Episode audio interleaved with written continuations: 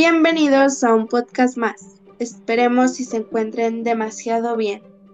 Mi nombre es Estrella Guadalupe Hernández Bernal y mi compañera es Gabriela Miranda Enríquez Martínez. Nosotras somos alumnas de la preparatoria oficial número 303, pertenecemos al primer grado grupo 4 y en esta ocasión les hablaremos de las proteínas. Para empezar, ¿qué son las proteínas, Gaby? Moléculas formadas por aminoácidos. Están unidos por un tipo de enlaces conocidos como enlaces peptídicos. Todas las proteínas están compuestas por carbono, hidrógeno, oxígeno y nitrógeno. La mayoría contiene y fósforo. Las proteínas poseen aproximadamente la mitad del peso de los tejidos del organismo y están presentes en todos los, todas las células del cuerpo, además de participar en prácticamente todos los procesos biológicos que se producen. Qué interesante.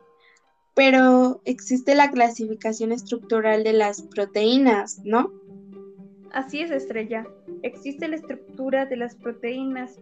Esta puede jerarquizarse en una serie de niveles independientes. Estos niveles corresponden a la estructura primaria, que corresponde a la secuencia de aminoácidos unidos en fila. La estructura secundaria, que provoca la ampliación de motivos estructurales. La, estructura terciaria, que define las demás proteínas compuestas de un solo polipéptido. Y por último, la estructura cuartaria, que interviene en más de una polipéptido. Y dime, Estrella, ¿cuáles son las funciones de las proteínas? La función principal de las proteínas es la estructural o la plástica. Nos ayudan a fabricar, regenerar y mantener, nuestros tejidos.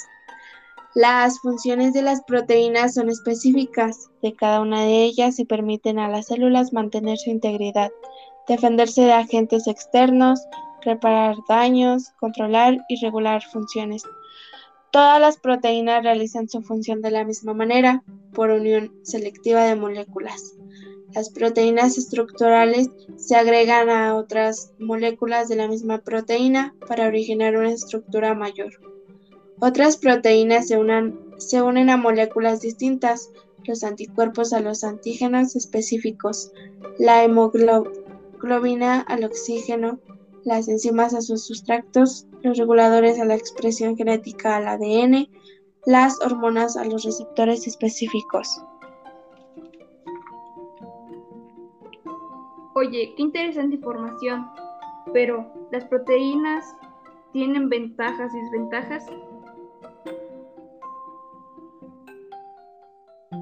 Así es, Gaby. Por lo general, el consumo de proteínas como parte del régimen dietético tiene mucho que ver con estos dos aspectos. Se trata de un aliado que debe conocerse bien.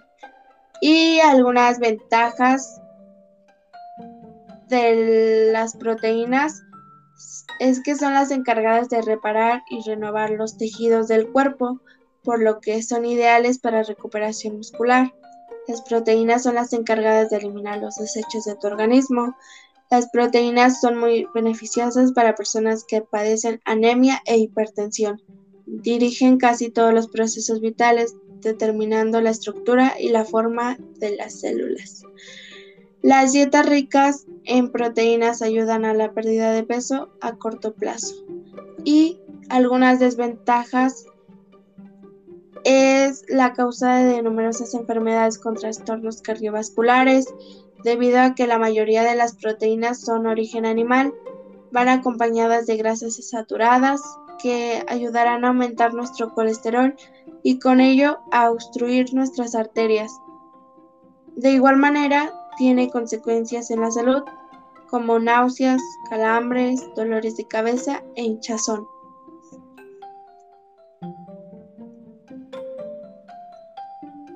Y pues estas son algunas y estas son algunas ventajas y desventajas. ¿Qué te parece? Muy bien. Las funciones de las proteínas son específicas en cada una de ellas y permiten a las células mantener su integridad, defenderse de agentes externos para daños y controlar y En conclusión, las proteínas son un componente importante de cada célula del organismo, fortaleciendo y reparando tejidos que producen enzimas y hormonas y hace posible que la sangre pueda transportar oxígeno a todo el cuerpo, junto a la grasa y los carbohidratos. La proteína es lo que llamamos un macronutriente. Significa que el cuerpo lo necesita en cantidades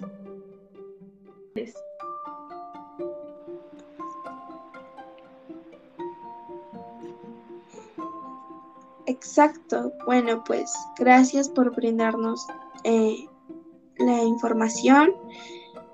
Y pues sería todo de nuestra parte. Les agradecemos la atención prestada a este pequeño podcast. Y si te gustó, no olvides dejar tu like.